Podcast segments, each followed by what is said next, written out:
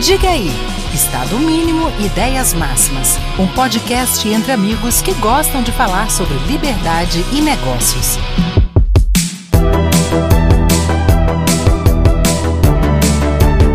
Fala, cara, diga aí, beleza com vocês? Então hoje aqui como co-host está Pablo Arruda, meu amigo, sócio, irmão, beleza, Pablo?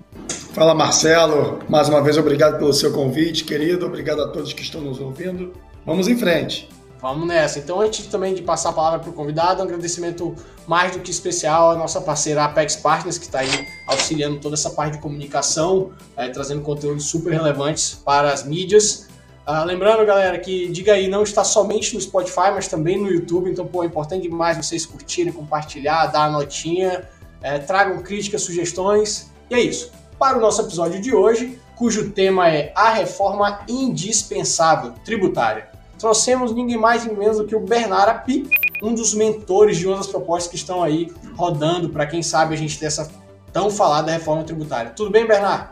Tudo bom, obrigado Marcelo, obrigado Pablo pelo convite participar dessa discussão.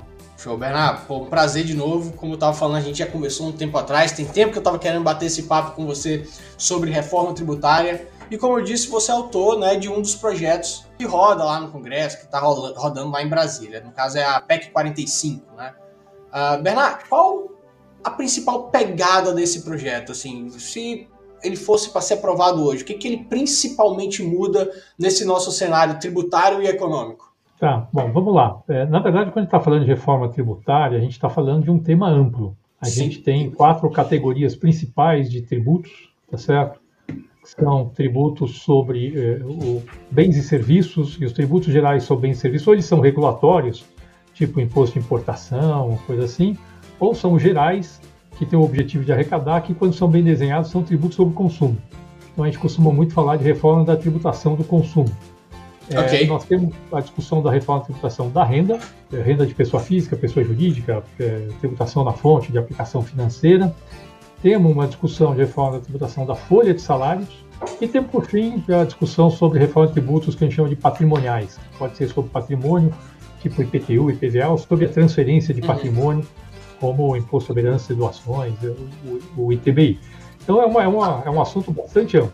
Nós, no Centro de Cidadania Fiscal, começamos o nosso trabalho, uh, alguns anos atrás, trabalhando numa proposta ampla de reforma da tributação do consumo, tá certo? Que é o que deu nessa PEC 45, está na Câmara dos Deputados, que cujo objetivo é basicamente substituir cinco tributos que nós temos hoje muito ruins, são PIS, COFINS e IPI, que são federais, o ICMS, que é estadual, e o ISS, que é municipal, por um ah. único imposto sobre o valor adicionado, que a gente está chamando de imposto sobre bens e serviços, o IBS, além de um imposto seletivo de okay. caráter regulatório para incidir sobre fumo, bebida alcoólica, sobre aquilo que você quer estimular.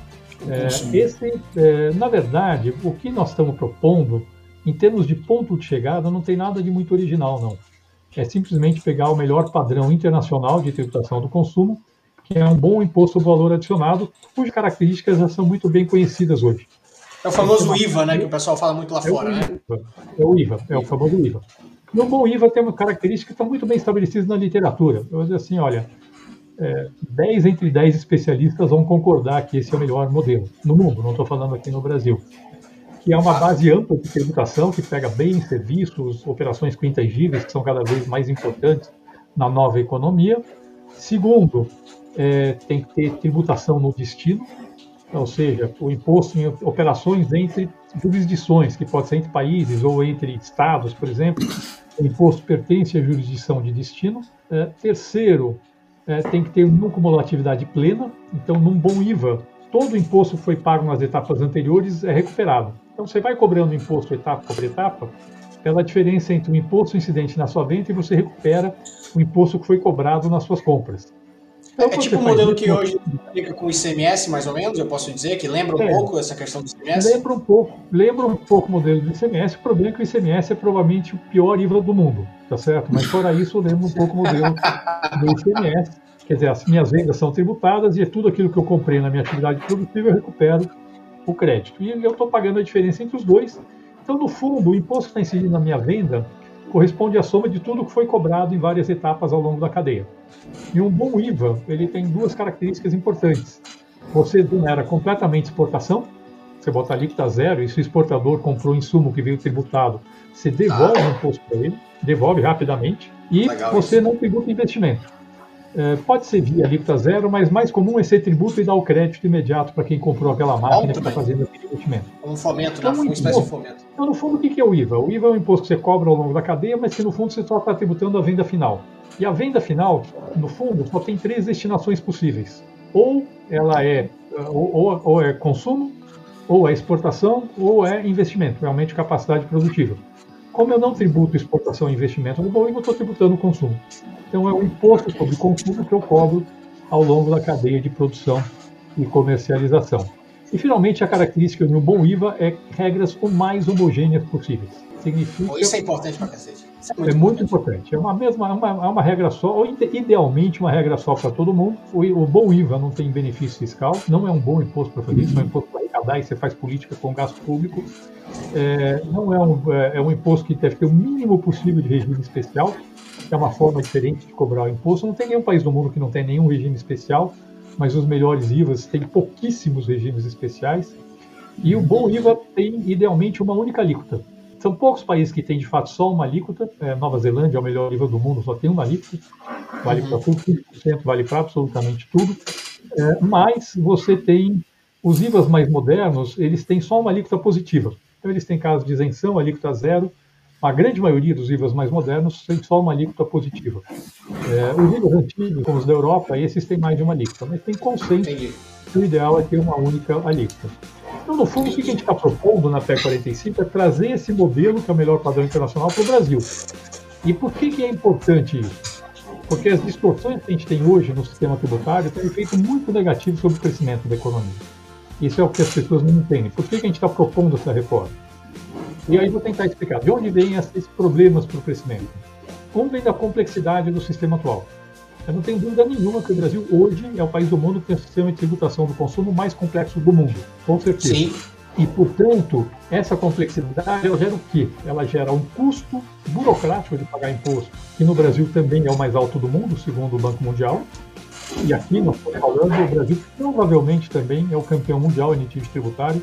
Tem um, um dado Sim. do INSPER que estima todo o estoque de litígio tributário no Brasil, 75% do PIB. 75% do PIB em matérias em litígio tributário no Brasil. É um absurdo, não é só a complexidade, tem outros motivos, mas é um dos principais claro. motivos. E quando você tem litígio tributário muito grande, você tem dois efeitos. Um é custo, um custo enorme para o contribuinte com advogado, para proteger ele, e para o próprio setor público, o procurador, juiz, uma parcela enorme, acho que 40% das ações da justiça brasileira são ações de execução fiscal. Ação de execução são, são sim. por conta de questões tributárias. Ou você acaba tendo um custo grande, não só para o setor privado, mas no próprio setor público, que é um custo, é, é perda de produtividade na veia, tá certo? Assim, é, não, é um trabalho, se você tivesse um bom sistema tributário, não era necessário. Muita insegurança é. do investidor externo também, né? Causa muita insegurança do investidor externo exatamente por essa toda essa também. burocracia e, e, essa alternância que a gente tem, inclusive, em vários entendimentos do judiciário.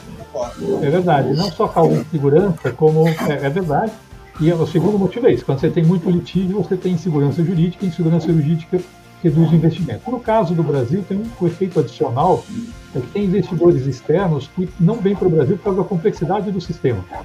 Então acabou virando uma barreira de entrada. Quem já está no Brasil consegue se virar dentro do sistema maluco que a gente tem hoje, até fica, mas quem está de fora fala o custo de conseguir operar nesse sistema é extremamente elevado é, e muitas vezes a gente está perdendo investimento no Brasil por conta desse sistema tributário. Eu recupero tudo que foi pago ao longo da cadeia e, no fundo, estou desonerando completamente exportação e investimento.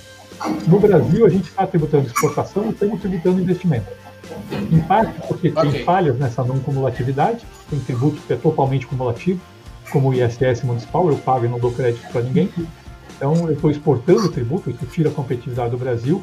Eu estou onerando o custo da máquina. Se eu tivesse um sistema bem feito, isso seria relevante. Isso tem um impacto relevante só para vocês terem ideia, só o efeito ah. de tributação no investimento, por conta dessa falha do sistema tributário brasileiro, e essa é uma conta é, mais fácil de fazer, é, dá, dá, um efeito de perda de uns 4 pontos percentuais do PIB potencial do Brasil. O IVA, na verdade, é, tributaria ali na ponta, né? como, como você bem disse, o destino.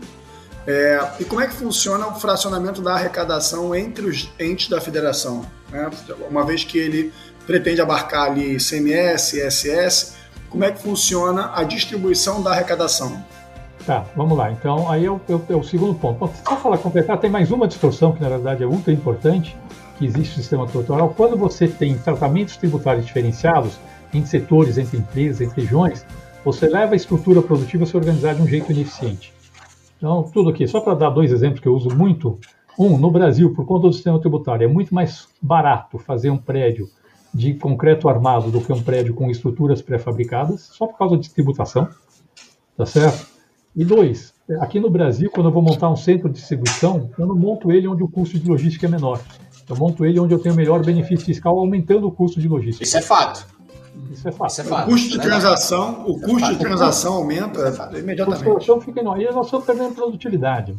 Assim, é muito difícil calcular o, o, efeito conjunto de todos esses, todas essas distorções, mas uh, tem uma estimativa aí, do, um estudo do Braulio Borges, que está no site do Centro de Cidadania Fiscal, que estima que isso pode chegar a 20 pontos percentuais do PIB. Você aumentaria o PIB em 20 pontos percentuais em 15 anos, corrigindo todas as distorções.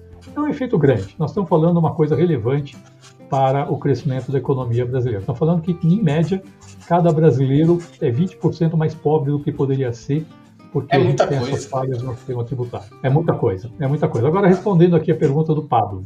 Como é que o grande problema, e é isso que a gente buscou resolver na PE 45, é como fazer migrar desse sistema maluco que a gente tem no Brasil, de tributos que são base fragmentada em vez de ter uma base ampla, então, ICMS tributa mercadoria, ISS tributa serviço, IPI só tributa produto industrial.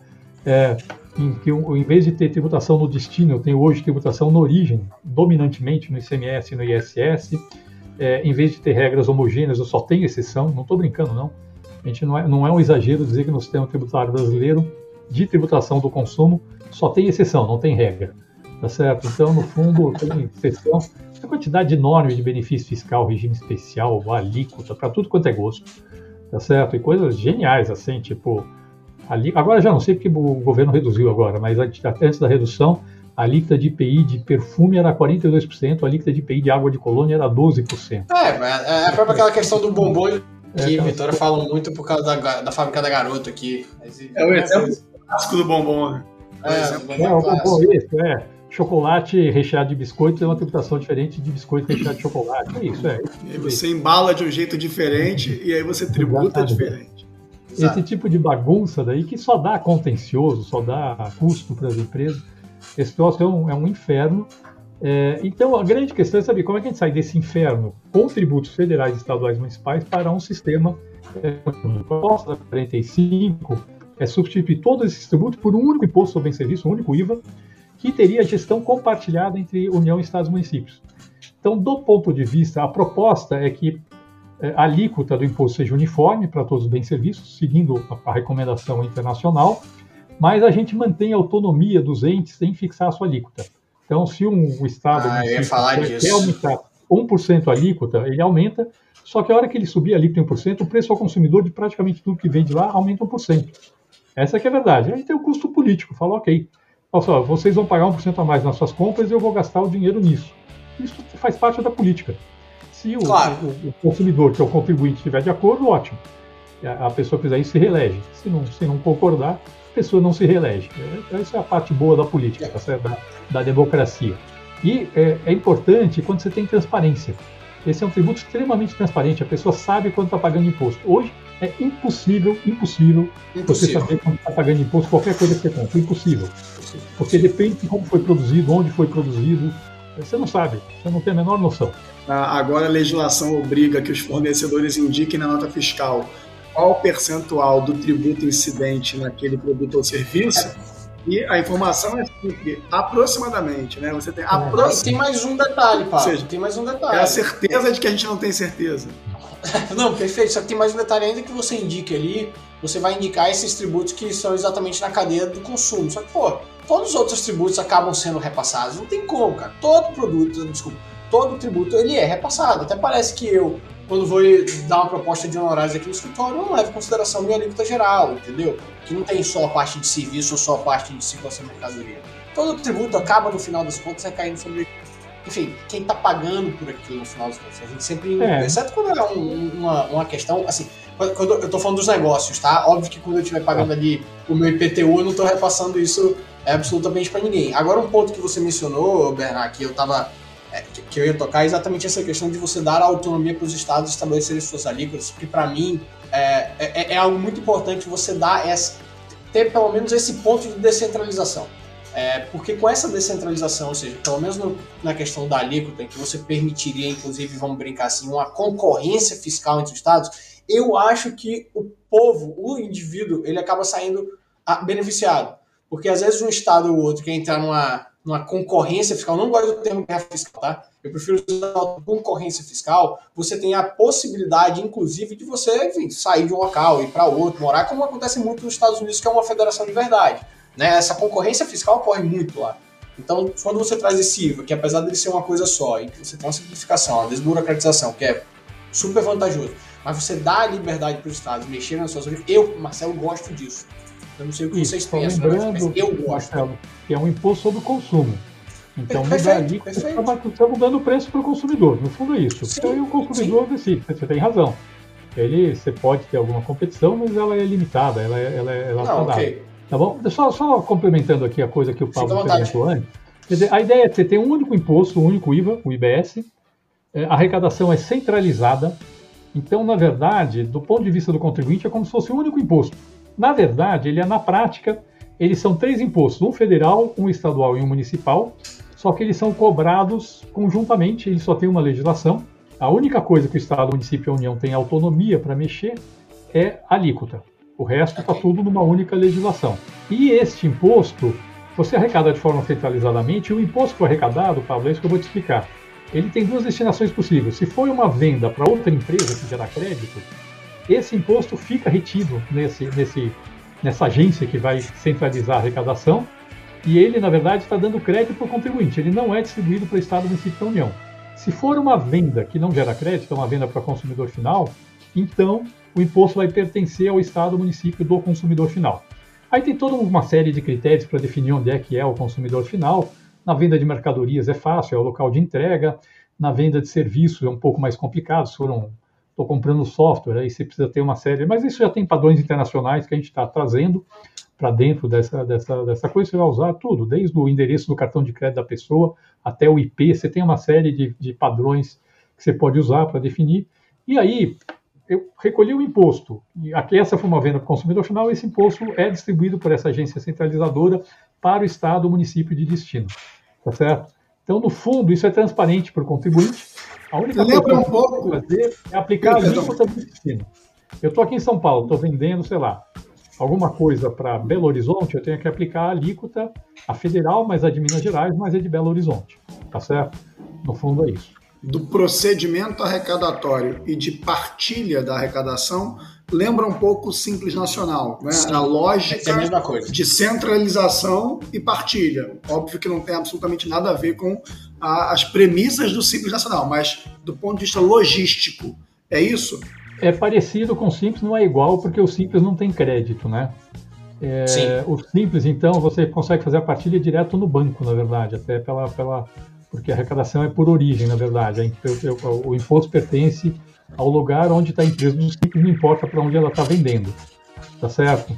Mas então, é, mas é semelhante sim, é feito de forma automática, só que em vez de ser feito no banco, vai ser feito nessa agência tributária é, centralizadora, que a gente hoje está chamando de Conselho Federativo do IBS, porque ela precisa ter informação se aquilo está gerando crédito ou não. E esse modelo, Pablo, tem uma vantagem grande, que é como eu falei, eu recolhi um imposto, esse imposto, na verdade, deu crédito para alguém, é um exportador, por exemplo tá certo? Ele exportou e ele tem direito a recuperar esse crédito. Esse dinheiro do exportador vai estar na agência. Ele não vai ter que pedir nem para a União, nem para o Estado, nem para o município. O dinheiro já vai estar lá pronto e disponível para ser devolvido para ele. Então, Legal. esse problema que existe hoje, que é um inferno para o exportador recuperar o crédito, é um dinheiro dele, pertence a ele, é, e porque você tem que tirar do orçamento, tem que tirar das finanças dos entes da federação, é assim, aquele Estado que está com problema para pagar o funcionalismo cara, ele não devolve dinheiro para o exportador, esquece, é a última coisa que ele vai fazer, tá certo? Aqui não, esse dinheiro que pertence ao exportador já está lá pronto, disponível para ser devolvido para ele, porque ele não foi em momento nenhum transferido nem para a União, nem emprestado, nem para o município. Então essa é uma Muito vantagem do que a gente está propondo. É. é. uma coisa nova, tá? É. Não existe esse modelo em lugar nenhum do mundo. Legal, não, me parece muito interessante. É porque você reduz também o custo político da restituição. Porque se, se o ente que tem que restituir de qualquer maneira, ou creditar de qualquer maneira, tiver problemas de caixa ou de ajuste nas contas públicas, por questões políticas, ele retarda essa compensação ou essa restituição. Ao passo que ali você tira do cenário político. É como se aquele capital não estivesse no público. Aliás, essa centralização Exato. poderia ser até mesmo uma empresa privada, ou não? Poderia, poderia. Não vai ser, né? É difícil, não é proposta que seja vendido. Tá, porque no fundo nós estamos gerindo o recurso do, da União Estados Unidos. Mas você tem razão, Pablo. Esse, essa, do ponto de vista da gestão da arrecadação, porque tem toda a parte de fiscalização, etc. e tal, que é outra, outra dimensão. Mas do ponto de vista da gestão da arrecadação, essa agência tributária é basicamente um banco. Ela gere recursos de terceiros. Ou ela está gerindo recursos que são do contribuinte, ou ela está gerindo recursos que são dos entes da federação. Ela é só um uhum. administrador de recursos de terceiros, tá certo? É, então, desse ponto de vista, você tem razão. Até oh. na gestão da arrecadação, até poderia ser uma, uma entidade privada, mas ela tem outras funções que são públicas, como fiscalização, é, e legislação, regulamentação do imposto, obviamente aí não dá. Lembra um pouco a lógica da B3, né? A, a B3 faz uma, uma função de centralizadora de valores mobiliários e é uma entidade privada, apesar, bem claro, fiscalizada pela CVM, mas é, me, não me parece tão distante da lógica. Muito, muito bom saber, porque foge, como eu disse, do caixa do, do público. É, a, a, guerra fiscal, como ela é conhecida popularmente, tá? Sim. ela tem diversos, diversos deméritos, eu não tenho nenhuma dúvida disso. É, severos deméritos de, de SS e CMS, então a gente sabe. Perfeito. É, são os pontos altos aí. Por outro lado, é, elas têm um contrapeso, né, um contraponto que é evitar ou diminuir os desertos é, regionais. Né? É, como é que você estimula, por exemplo, a exploração da região de Manaus? Como é que você estimula, é, por exemplo, como a gente teve aí em Pernambuco, né, a atratividade portuária e também de fábricas, quando a Fiat foi para Pernambuco e tal?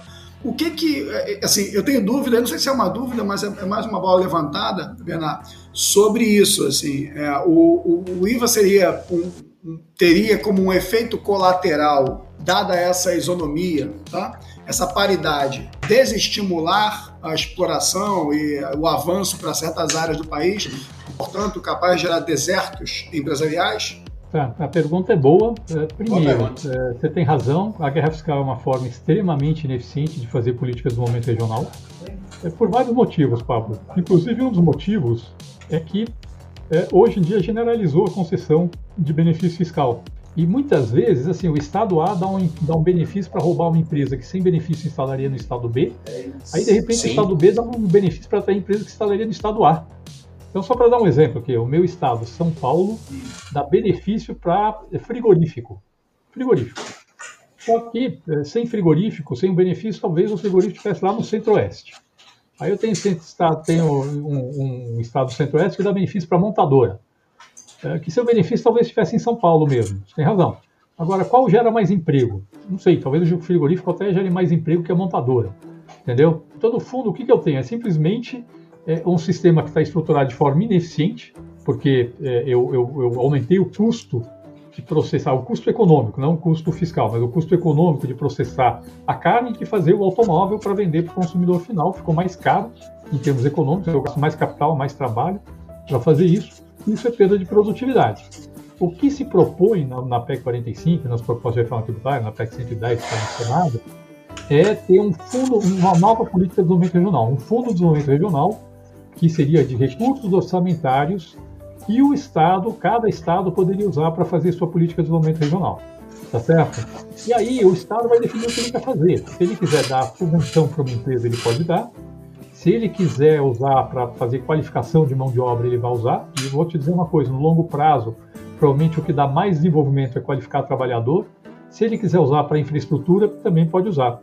E outro tema que faz, outro fator pelo qual. Isso entra no orçamento, né, Bernardo? Isso entra no orçamento, né? Isso entra no orçamento. Isso entra no orçamento. Okay.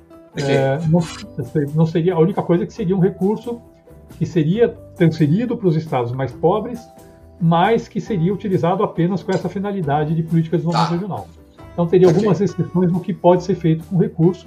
Eu dei exemplos dos três principais que poderiam ser feitos, que é subvenção para negócios, uhum, é, subvenção uhum. para investimentos, eh, investir em infraestrutura e investir em qualificação de trabalhadores. E no fundo, eu vou dizer uma coisa, no longo prazo, infraestrutura e qualificação de trabalhadores é o que é o determinante, tá? Pode dizer, ah, no curto prazo, talvez pedir alguma subvenção. A grande fato é que assim o Estado vai pensar em como ele vai fazer, como ele vai usar da forma mais produtiva esse recurso. Então ele vai ver, olha, eu tenho vocação para isso. Então, em vez de investir numa coisa que ele não tem vocação, para simplesmente roubar uma empresa que por vocação vai para outro estado, ele vai explorar a sua vocação. Tá certo? E isso é, é muito melhor do ponto de vista da eficiência econômica, muito melhor. A gente produz muito mais com a quantidade de trabalhadores e, e capital que a gente tem. Então, o seu exemplo, Zona Franca de Manaus, é, que politicamente é muito difícil de acabar, só reconhecendo aqui. Mas é uma forma extremamente ineficiente de fazer políticas do momento regional. Extremamente ineficiente do custo que eu tenho com a Zona Franca é altíssimo, é 20 e poucos bilhões de, de reais por ano, só de benefícios de, de, de, renúncia tributária federal, desse custo, eu diria que assim, a maior parte deve virar custo de logística. É o custo de eu levar a matéria-prima daqui do uhum. Sudeste para uh, Manaus e trazer o produto pronto de novo para cá. Por que, eu não invisto lá em serviços? Por que, que eu não monto lá call center, uh, local de desenvolvimento de software? Que eu não tenho pelo menos o custo de logística, entendeu? Eu posso gerar mais emprego lá Sim. do que eu gero hoje com a Zona Franca com um custo menor. Não estou dizendo que você tenha vazio regional, mas você tem que fazer uma política que seja mais inteligente. Essa história de industrialização a qualquer custo não necessariamente é a melhor política. Não, eu tenho, eu tenho um exemplo próprio, Marcelo. A gente está ah. fazendo um projeto aqui agora, que é uma fábrica de alimentos e que, ainda que com, com o custo tributário mais baixo na, na Zona Franca de Manaus, eles estão migrando a planta da indústria para o sul por questões logísticas. Né? No final do dia, o Excel se mostrou claro. mais favorável à questão logística a despeito da questão tributária. Então, a vitória da logística sobre o tributo. Óbvio que Perfeito. não deveria ser uma guerra entre essas duas coisas mas como claro. o Bernardo está é. dizendo, é, gera essa guerra entre a logística e o tributo, e que, na verdade, quem paga essa conta no final do dia é o consumidor, porque claro. o custo de transação vai parar no preço do produto, não tem sem como dúvida, não parar, né? não tem como o, não parar. Um tempo atrás, na época que, enfim, lá em 2019, antes da pandemia, eu, eu gosto muito do Felipe Rigoni, né? Um grande abraço para ele. E eu fiz um evento aqui no escritório com o Felipe Rigoni exatamente sobre a reforma tributária. E eu lembro que o Felipe, que é deputado federal, ele falou algo que é muito interessante sobre essa estratégia do fim das isenções e trazer, é, vai, vamos chamar assim, subvenções dentro do orçamento, que isso é, é, também dificulta muito a utilização do Estado por grupos de pressão para conseguir determinados benefícios. Porque quando você fala de benefício fiscal, você está falando de renúncia fiscal. E a renúncia, nesse ponto, ela é infinita. É, assim, quando você dá uma isenção, é, ele, ele não tem teto, ele não tem limite. Quando você traz essa questão orçamentária para auxiliar de determinado setor A, B, C, ou da forma que está lá, e aqui eu estou falando, estou dando uma opinião meramente técnica do lado da questão da reforma, tá? Não estou entrando em nenhuma questão de opinião se eu concordo ou discordo. Você, você reduz esse custo, inclusive é, você reduz chances de corrupção, você reduz a renúncia fiscal e você faz uma aplicação mais eficiente desses recursos. Né? Então, assim, eu lembro que o Rigoni falou muito sobre isso, Bernardo. Não sei se você tem algum comentário também sobre esse ponto. Depois eu passo para o Pablo de volta. perfeito. Não, só dizer que, que também eu, eu, também gosto muito do Felipe Rigoni. Então somos dois aqui que gostamos é. do, do Felipe Rigoni. Não, ele tem toda razão. Três, já somos três. Três, aqui, isso. Então. Boa, Paulo. Eu, eu acho que ele tem toda razão. O problema é o seguinte: na hora que você tem o balcão do benefício fiscal, você abriu o balcão pro bem e pro mal, né? Do bem claro. Balcão do benefício fiscal, adorei o termo. O balcão do benefício fiscal, ele pode ser usado assim, volto a falar, o benefício em si é, geralmente é distorsivo. É, e a hora que você tem o balcão, você abriu ele para o bem e para o mal, e pode ser usado de forma republicana, não republicana, se abriu uma foco de pressão em cima do governo. Então tem, todo, tem toda razão. O Felipe, o melhor é acabar com isso. Eu, pessoalmente, prefiro mais políticas horizontais. Então, aquilo que eu falei de, olha, vamos ter recursos para investir em qualificação de trabalhadores, infraestrutura, é, seria muito melhor para o desenvolvimento regional do que ficar dando benefício fiscal para atrair qualquer indústria. Até porque eles não são isonômicos, né, homogêneos, né? Até por isso, então, esse é um ponto. Homogêneos, é. E aí, o que vai começar a fazer diferença é a qualificação de trabalhador. Então, o Estado que tem boa educação, no fundo vai se dar bem. Se tiver boa infraestrutura, mais ainda, Sim. tá certo? Sim. Porque, pô, eu, eu, eu, tive uma vez conversando com uma pessoa que, uma empresa grande, falou, não, por que você investe em São Paulo e não no Nordeste? E ela falou, não, eu não invisto por, por questão de, de logística, e a infraestrutura é muito ruim, isso é um problema, e não invisto por conta de falta de qualificação de trabalhador, porque os, os, os trabalhadores são mais qualificados aqui do que lá. E aí os Estados vão investir naquilo que é bom mesmo, que é o que dá desenvolvimento para o país como ser no longo prazo, é. que é ter boa infraestrutura e ter, ter trabalhadores qualificados. Então, Interessante assim, demais seu ponto. um paradigma da forma de fazer política sim. econômica, sim, e, e a gente tem que estar preparado para isso. Agora, sim, posso garantir, você pode até ter perdas localizadas, mas o ganho é, é muito, mas muito, muito maior do que as perdas é. localizadas. Interessantíssima essa questão da mão de obra. No ano passado, enquanto diretor do IBEC, fiz um evento que reuniu, não lembro, 20 a 30 enfim, diretores executivos de grandes empresas aqui do estado, e a gente fez a rodada. A, a pergunta era a mesma para todo mundo. Qual a maior dificuldade que você enfrenta hoje em termos uh, concorrenciais, né, tá? Todos, todos, qualificação de mão de obra. Todos. Primeiro que, só um comentário antes da pergunta, Marcelo. É, essa questão concorrencial, para mim, é um dos impactos mais severos da questão tributária. Eu acho que nós vivemos um problema Sim. concorrencial a partir da tributação. Na medida em que eu tenho uma gestão tributária das empresas que é caríssima do ponto de vista de custo de transação, na uhum. medida em que eu tenho diversas pessoas que, em razão disso ou por outras razões, deixam de pagar impostos, você gera um problema concorrencial porque o outro só sobrevive se ele agir da mesma maneira. Então você tem um comportamento comercial que é anti-arrecadatório. Né? Ou seja, eu, eu, eu não consigo vender concorrendo com o meu concorrente se eu aplicar a tributação cheia. E aí eu deixo de pagar tributo para concorrer. Não é só uma questão de deixar de pagar tributo é, para economizar. Porque, no fundo, se você perguntar para qualquer é, é, é, empresário, é óbvio, né? tirando a questão de desacelerar a economia, ele não vê problema efetivamente em pagar imposto, desde que todos pagassem o imposto da mesma maneira. Então, essa isonomia que a gente está uhum. falando aqui o tempo todo, você ter um tratamento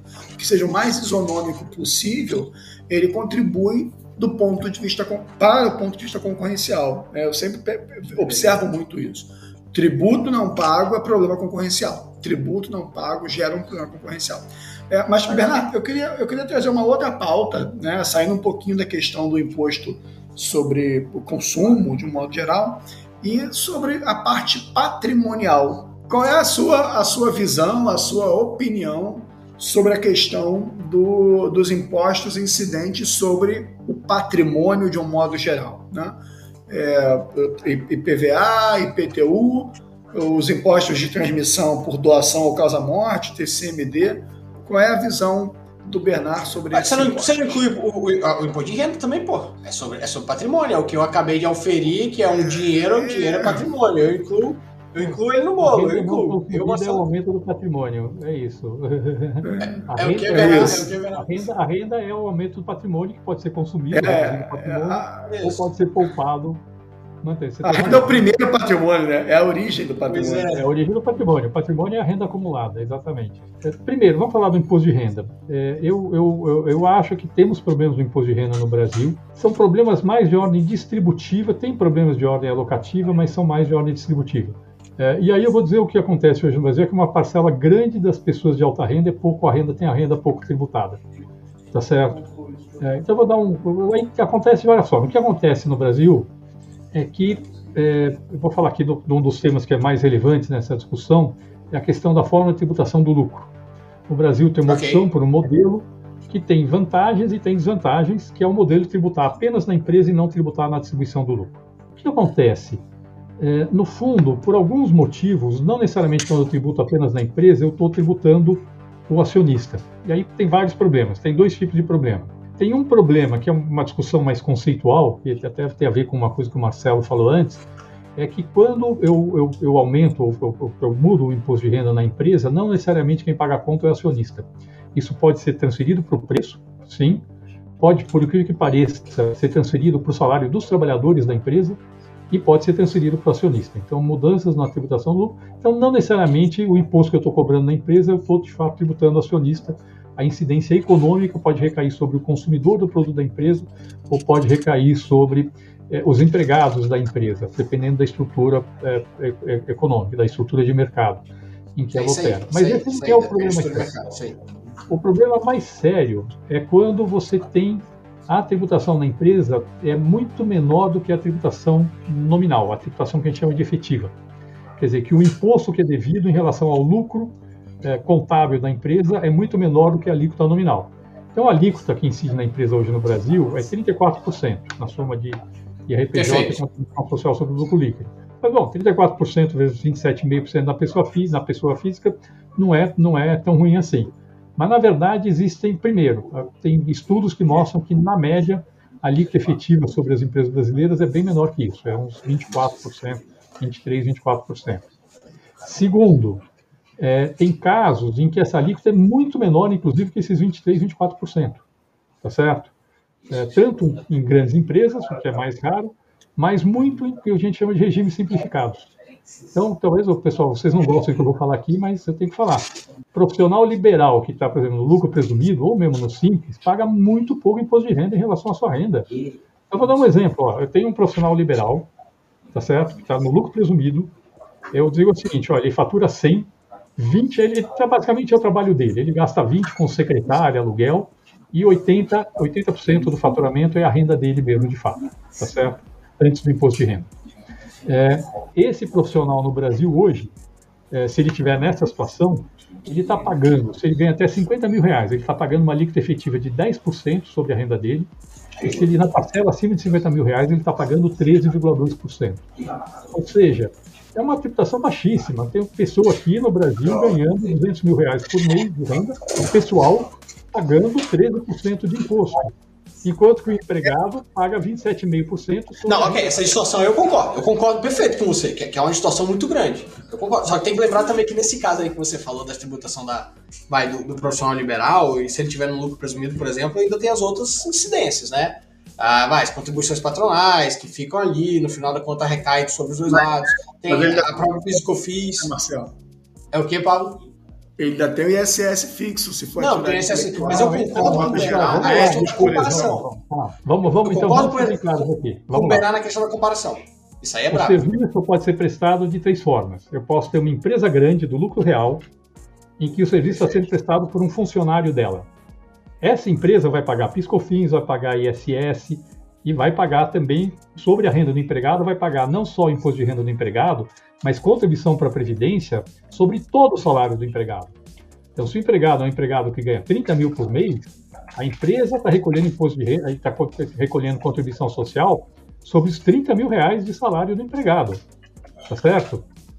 Ou, se eu for uma pessoa física prestando serviço diretamente para a empresa, eu não vou pagar piscofins, mas a empresa que está me contratando vai pagar 20% de contribuição sobre a Previdência e eu vou pagar mais 11% sobre até o teto salário de contribuição além do imposto de renda da pessoa física. Se eu sou sócio de uma empresa do lucro presumido, eu só vou pagar contribuição previdenciária e imposto de renda da pessoa física sobre o meu prolabore. E é muito comum as pessoas botarem prolabore em um salário mínimo. Não ser bem claro. Sim, claro. Ninguém que bota o prolabore acima do teto do salário de contribuição da Previdência, que é hoje 7 mil reais, tá certo? Ninguém bota acima disso. É, então, no fundo, esta empresa, de fato, sobre a renda, é, não é, dizer, ah, ela paga piscofins, paga ISS? Não. Mas se eu tivesse prestando serviço com pessoa física também, pago ISS. E se esse trabalho tivesse sido feito por um funcionário de uma empresa grande do lucro real, ela também paga ISS e paga piscofins. Inclusive, pode pagar piscofins não cumulativo. Então, é, na verdade, o bom sistema tributário. Sabia que um sistema tributário é bom? Faz o seguinte: pensa no mundo sem imposto. Pensa Opa! Olha o libertário quase anarcocapitalista aqui. Os libertários a favor de que... Mas é verdade, as pessoas que têm, os liberais têm que ser a favor de regras tributárias que são homogêneas para todo mundo. Então é o seguinte, olha, no mundo sem, sem imposto, dúvida. a renda daquele serviço prestado, do mesmo serviço, prestado por um empregado de uma empresa do lucro real, por um autônomo ou por um sócio de uma empresa do lucro presumido, a relação, todos eles têm a mesma renda líquida, a mesma renda.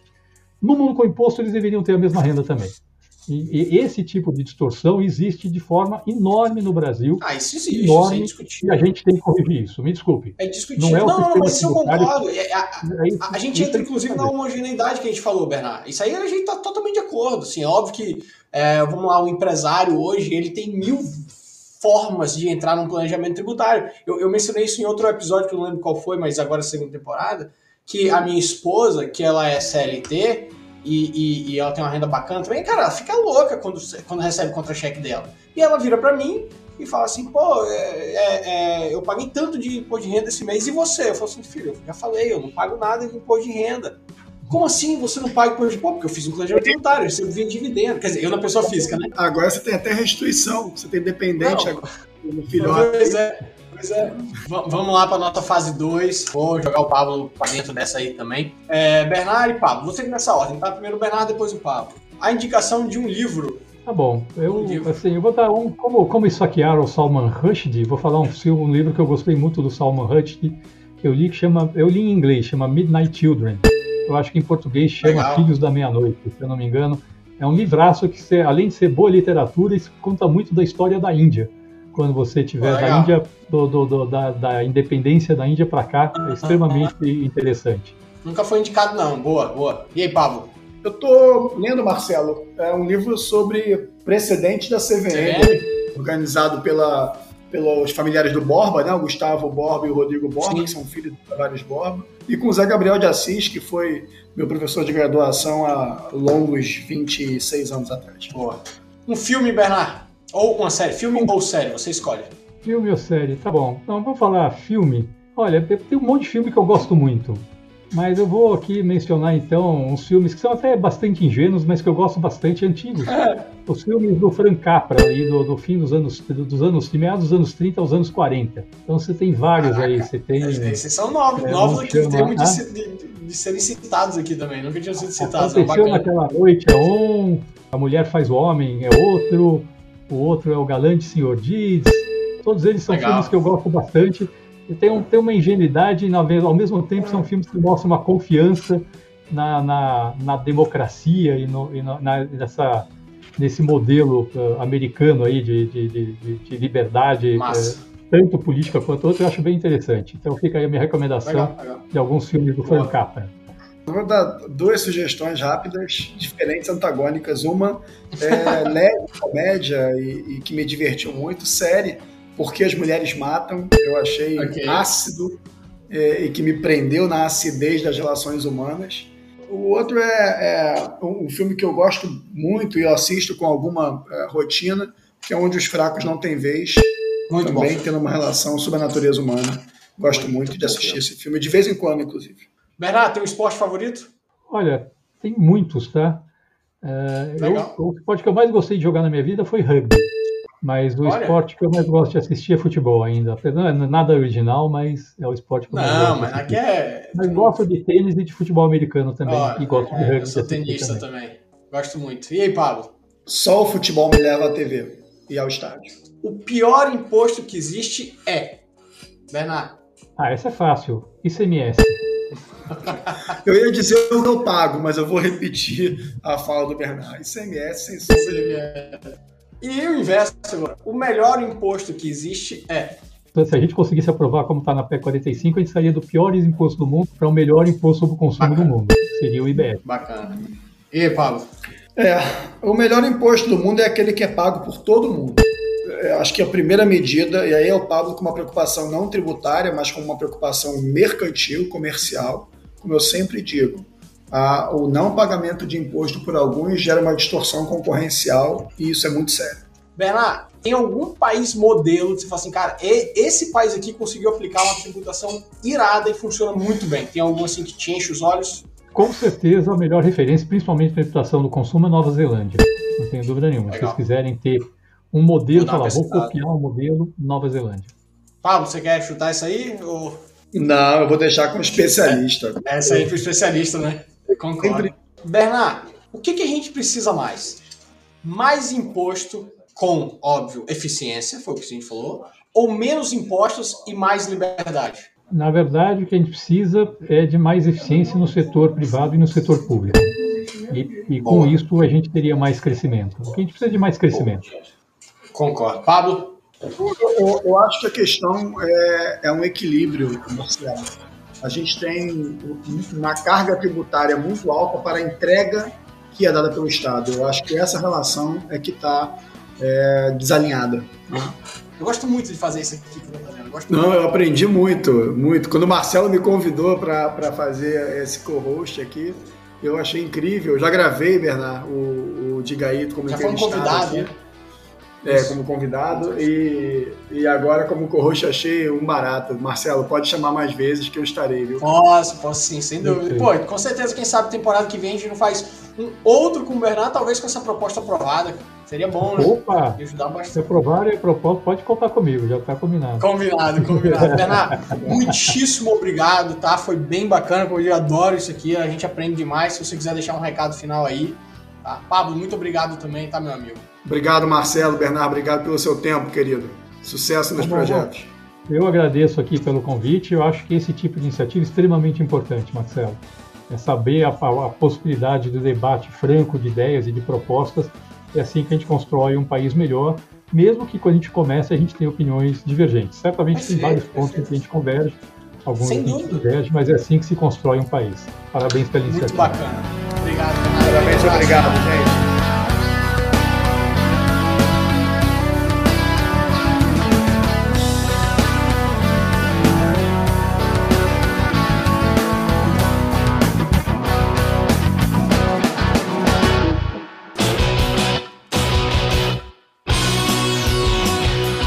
Diga aí, Estado Mínimo Ideias Máximas, um podcast entre amigos que gostam de falar sobre liberdade e negócios.